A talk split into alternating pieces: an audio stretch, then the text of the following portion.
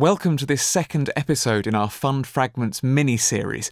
And I can't quite believe I'm saying this, but we've already raised, at last time I looked, £2,500 towards making Wooden Overcoats Season 3 for you all.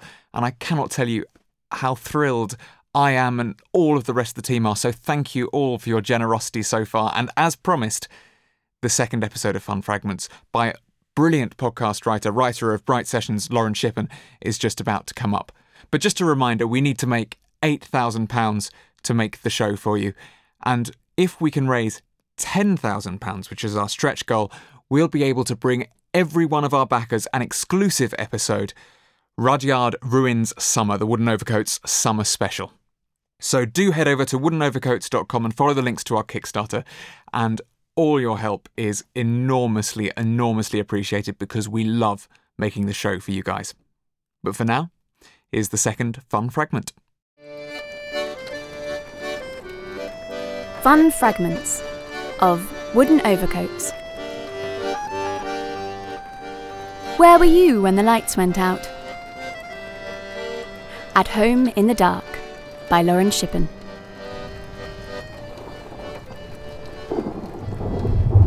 Listen to that, Madeline. What time is it? Suppose I ought to go to bed. Won't sleep with that going on now. It'd be nice to see some dry weather now and again. You know, some people like storms.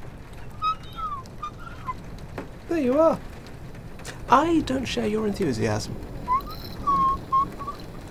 Of course, I'm not scared. I'm, I'm simply. oh, f- Madeline, where are you? Oh, sorry, sorry, it's not my fault. I can't see anything. Antigone! Antigone! Could you come up here, please?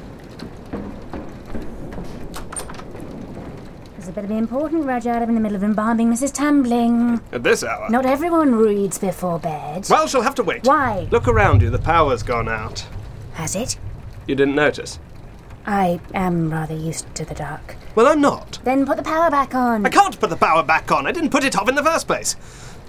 Or has the massive thunderstorm going on outside completely escaped your notice? I didn't what you expect me to do about it. Well. Oh, You can help me find some candles. We can't just sit here in the pitch black, can we? You speak for yourself. Antigone. Fine. Ah! Found one. Yes! Oh. No, it's. no, it's just an old carrot.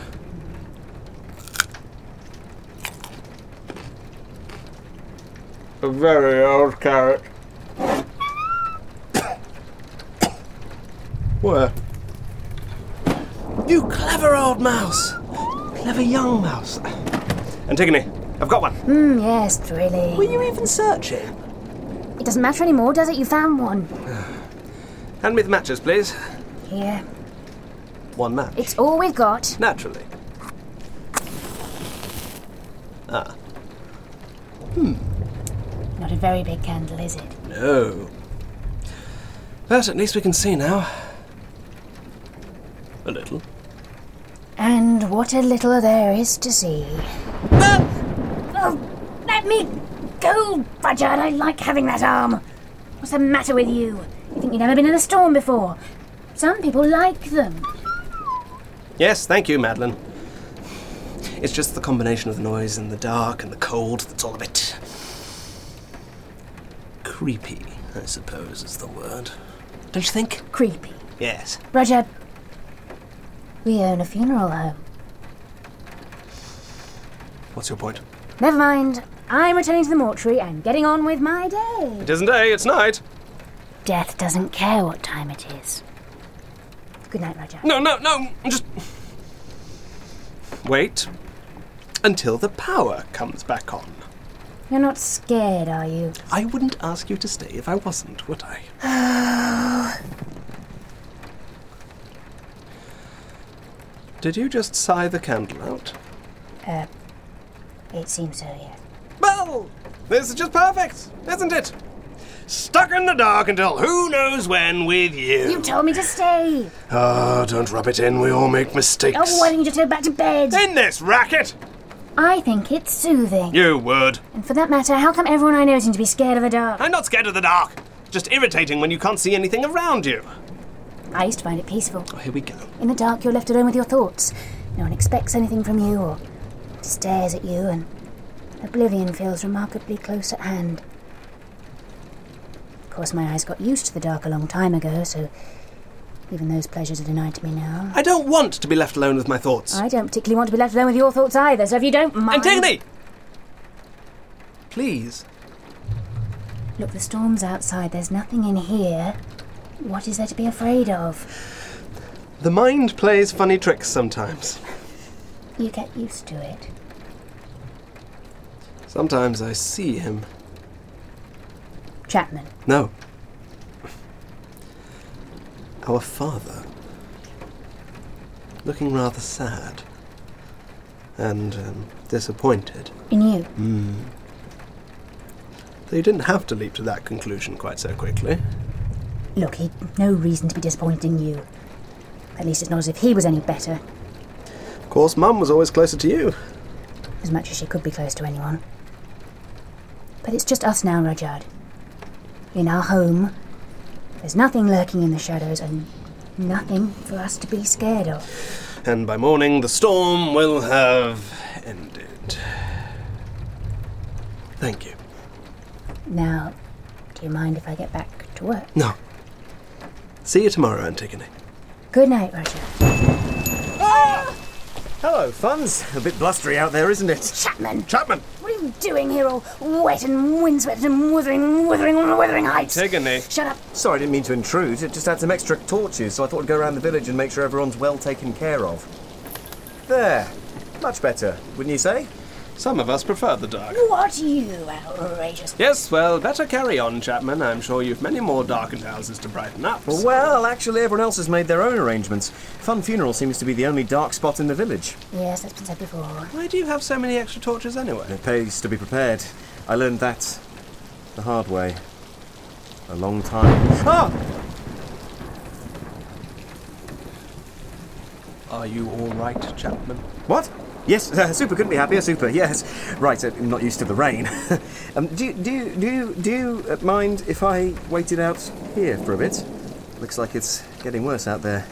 You've been happily walking around in it so far. Yes, but I've just started to get dry, We've been here two minutes. and it's really lashing it down. It'll stop as soon as you step outside.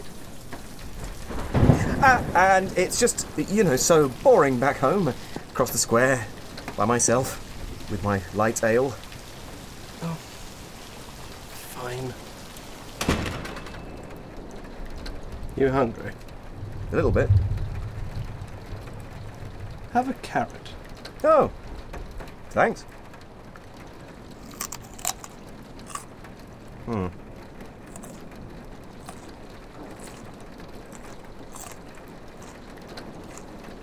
Home in the Dark was written by Lauren Shippen and was performed by Felix Trench as Rudyard, Beth Eyre as Antigone, and Tom Crowley as Eric Chapman, with additional voices by Holly Campbell.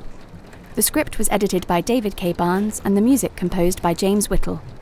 The programme was recorded at the Coach House studio and was directed and produced by Andy Goddard and John Wakefield.